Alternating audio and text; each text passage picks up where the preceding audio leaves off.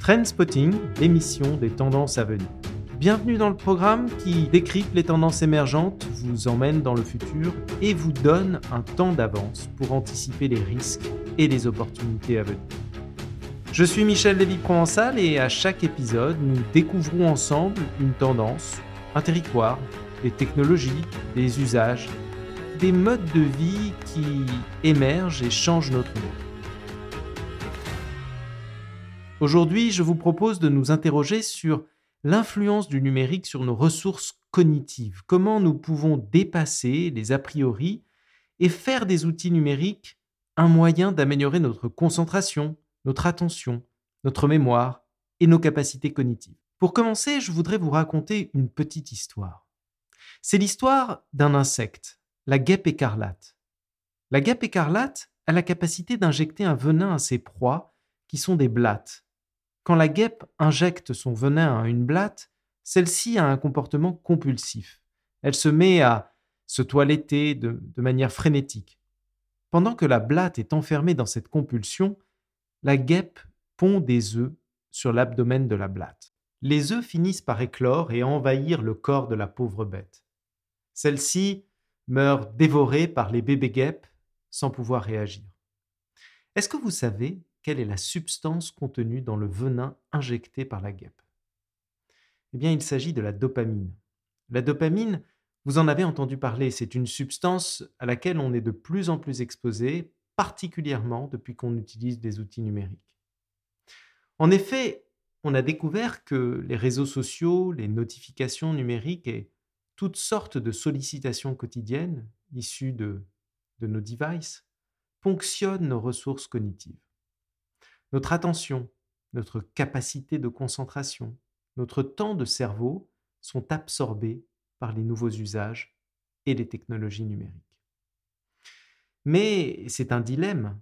Nous vivons dans un monde en mutation permanente qui nous demande précisément de plus en plus de ressources cognitives pour euh, s'adapter, pour apprendre, pour comprendre et pour agir.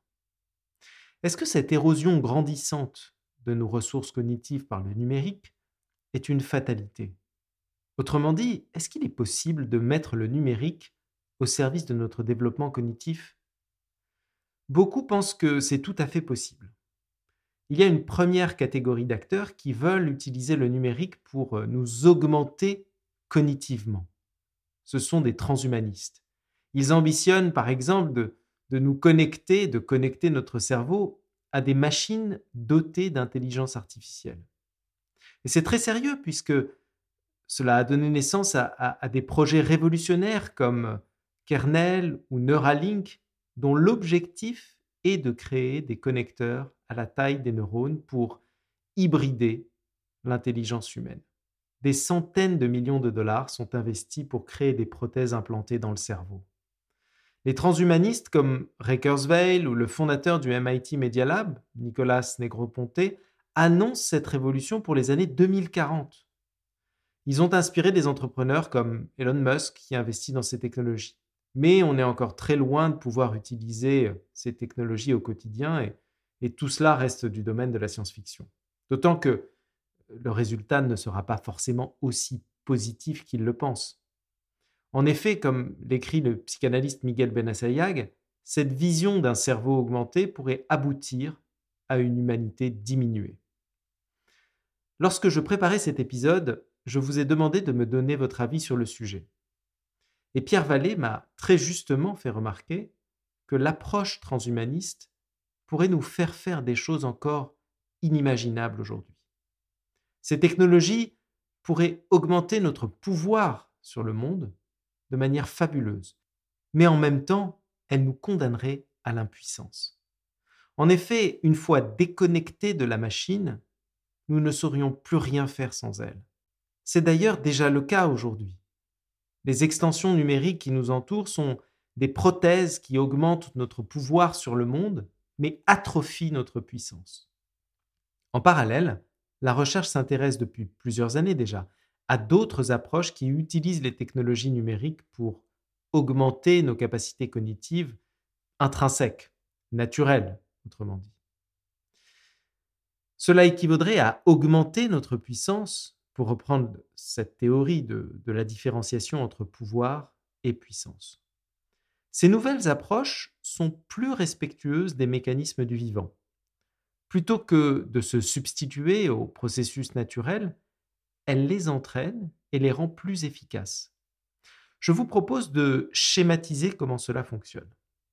Tout d'abord, les neurosciences nous apprennent que notre vie intérieure est le produit d'un bain chimique dans notre cerveau. Si vous voulez creuser le sujet, je vous invite à lire Le cerveau et le monde interne de Mark Solms et Oliver Turnbull.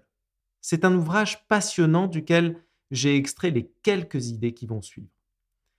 On y apprend notamment que l'adrénaline est une hormone qui est libérée dans le sang essentiellement en cas d'émotions intenses, comme la peur, la colère, le stress, et elle a pour effet de nous faire réagir en urgence, de, de sursauter. Il a été démontré que l'exposition quotidienne aux informations anxiogènes augmentait significativement le taux d'adrénaline dans le sang. La dopamine, elle, est libérée en anticipation d'une récompense. C'est d'ailleurs la dopamine qui nous incite à explorer un environnement pour aller à la recherche d'une récompense, comme de la nourriture ou, ou, un partenaire sexuel. Les notifications qui sont générées par les réseaux sociaux, précisément pour effet de libérer cette dopamine. Ces notifications agissent comme des promesses de récompense. Et les pics de dopamine auxquels nous sommes exposés chaque jour sont de plus en plus addictifs par un phénomène d'habituation et ils nous incitent à être de plus en plus exposés, de plus en plus consommateurs naturellement de ces réseaux sociaux il a été prouvé qu'un excès de dopamine provoquait de l'agitation et la baisse de la concentration et de la mémoire à court terme. Ce phénomène peut être schématisé par une boucle infinie. Prenons par exemple euh, le cas de la consommation des contenus anxiogènes, des contenus qui sont diffusés par euh, une certaine presse euh, ou certains médias au quotidien. Lorsque vous consommez des contenus anxiogènes, vous sécrétez de l'adrénaline. Or, l'adrénaline accroît notre vigilance. Cela nous rend extrêmement réactifs face à certains systèmes d'alerte. Et notre système d'exploration, via la dopamine, qui joue son rôle en permanence, à force d'être exposé à des contenus anxiogènes, eh nous amène à privilégier ce même type de contenu parce que notre cerveau euh, porte euh, d'abord son attention sur les mauvaises nouvelles, sur ce qui peut nous mettre euh, en danger, sur ce qui nous fait peur.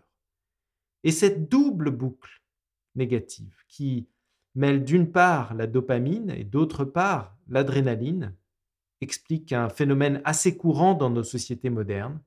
Les produits, les services qui utilisent les boucles négatives sont de plus en plus nombreux autour de nous et vous, les connaissez évidemment. Plus ils sont addictifs, plus ils sont rentables économiquement. Ce type de boucle nous maintient dans un état de stress et de vigilance permanent. Elle nous enferme dans des comportements compulsifs, anxiogènes. Par ailleurs, il faut savoir que d'autres hormones constituent le bain chimique qui entoure notre cerveau. Certaines de ces hormones sont appelées schématiquement les hormones de la récompense. Ces récompenses pouvant se traduire par des activités diverses, alimentaires, sexuelles ou sociales. Les endorphines, par exemple, sont produites quand nous avons une activité physique intense pendant une séance de sport ou pendant l'orgasme. Elles peuvent aussi être sécrétées par notre cerveau quand, on joue à des jeux mobiles comme Candy Crush ou, ou devant certaines vidéos comme les vidéos TikTok. Comme tout organisme vivant, notre cerveau va chercher à optimiser le coût d'accès à ces hormones, qui, même si je caricature un peu, lui font du bien. On comprend alors que passer une heure devant Candy Crush ou devant TikTok est évidemment moins coûteux que de faire une séance intense de sport, de jogging. D'où le succès de ces apps addictives et le temps de cerveau qu'elles peuvent accaparer. L'ocytocine est connue comme étant l'hormone de l'empathie. Sa production augmente par exemple quand, quand vous prenez la main de quelqu'un. La sérotonine, enfin, est un régulateur de l'humeur. On commence à comprendre qu'elle est produite, entre autres, au cours des relations sociales. Des études ont montré que l'arrêt des réseaux sociaux permettait de retrouver un équilibre de production de sérotonine dans le corps au bout seulement de quelques semaines. Théoriquement, il est possible de transformer la boucle négative que j'évoquais il y a quelques instants en une boucle positive. Typiquement en remplaçant l'anxiété par la satisfaction, l'adrénaline par des endorphines, ou bien par de la sérotonine ou encore de l'ocytocine. Et pour cela, il faut privilégier les expériences, l'acquisition de compétences, cultiver des relations sociales. Ces activités vont booster votre curiosité et vont vous inciter à nouveau à explorer des contenus plutôt positifs et non anxiogènes. L'implémentation de ce type de boucle est un enjeu majeur pour le futur de notre équilibre psychologique d'une part social d'autre part. On pourrait même se risquer à dire que c'est un enjeu politique majeur. Cela voudrait dire que nous devrions trouver comment rivaliser avec euh, les trous noirs cognitifs auxquels on est confronté euh, tous les jours à cause euh, eh des réseaux sociaux et des médias anxiogènes. Est-ce qu'on est-ce que l'on peut mettre à profit cette connaissance du fonctionnement cognitif pour créer des boucles positives au service de l'éducation, de la santé, de la créativité et de la productivité Eh bien, de plus en plus de solutions numériques du marché tentent de répondre à cet enjeu. Nous ne sommes qu'au tout début de cette révolution qui exploite le numérique et les sciences cognitives. Mais j'ai listé quelques exemples de services qui utilisent ces approches positives des neurosciences. Je citerai par exemple la catégorie des applications destinées à améliorer la mémorisation et la résolution de problèmes. Pour ça, je vous propose d'essayer les apps suivantes qui sont disponibles sur mobile. La première s'appelle Lumosity. La seconde, PEAK, P-E-A-K, et la troisième, Cognito Coach. Elles sont toutes trois téléchargeables sur iPhone ou sur Android. Ces apps sont encore rudimentaires et on peut certainement en discuter la véritable efficacité au sens scientifique, mais elles sont tout de même utilisées pour développer de nouvelles compétences ou aider à garder une certaine vivacité d'esprit. Les personnes âgées qui commencent à sentir un déclin cognitif sont les principales utilisatrices de ces apps. Il y a aussi des applications destinées à améliorer les capacités de concentration et d'attention, et pour cela, je vous conseille par exemple BeFocused Pro, qui utilise la méthode Pomodoro. Elle permet de vous astreindre à des sessions de 25 minutes de concentration sans interruption. Pour ma part, je l'ai beaucoup utilisé jusqu'à aujourd'hui de plus en avoir besoin et c'est très utile si vous avez du mal, par exemple, à vous concentrer. Il y a aussi l'application Dewo, D-E-W-O, qui est basée sur une IA capable d'analyser votre agenda. Elle vous propose une nouvelle organisation afin de consacrer des longues plages de temps pour euh, vos activités qui demandent de l'attention et de la concentration sans aucune interruption. Enfin, je vous conseille l'application Freedom qui vous permet de bloquer les notifications intrusives de vos ordinateurs et de vos mobiles. Elle est très utile. La toute dernière catégorie d'applications qui me semble intéressante pour vous entraîner cognitivement sont les applications de contenu qui exploitent les formats courts.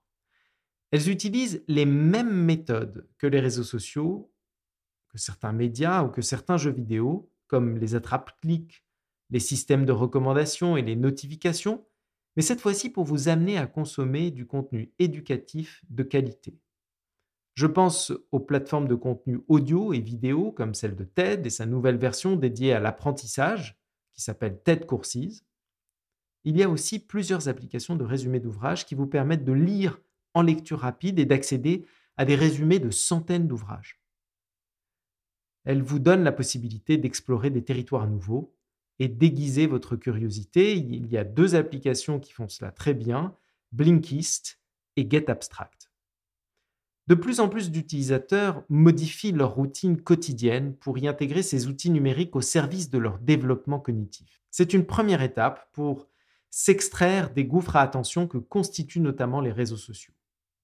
Même si nous rencontrons beaucoup de fausses informations autour de ces sujets, il reste cependant que nous sommes bel et bien au début d'une nouvelle ère où les sciences cognitives seront utilisées dans tous les domaines et ce, on peut l'espérer positivement. Demain, peut-être, les réseaux sociaux eux-mêmes privilégieront les contenus éducatifs et de qualité. On peut rêver. Et il reste à s'interroger sur la manière dont ces nouvelles activités qui vous permettent d'explorer de nouveaux territoires, de, découvrir de nouveaux sujets, peuvent aussi aider à améliorer votre créativité et votre productivité. Autrement dit, à passer de l'exploration à l'exploitation de ces connaissances. Mais ça, c'est une autre histoire pour un autre épisode. C'était Trendspotting. Pour retrouver les références utilisées dans l'émission, consultez la description de cet épisode.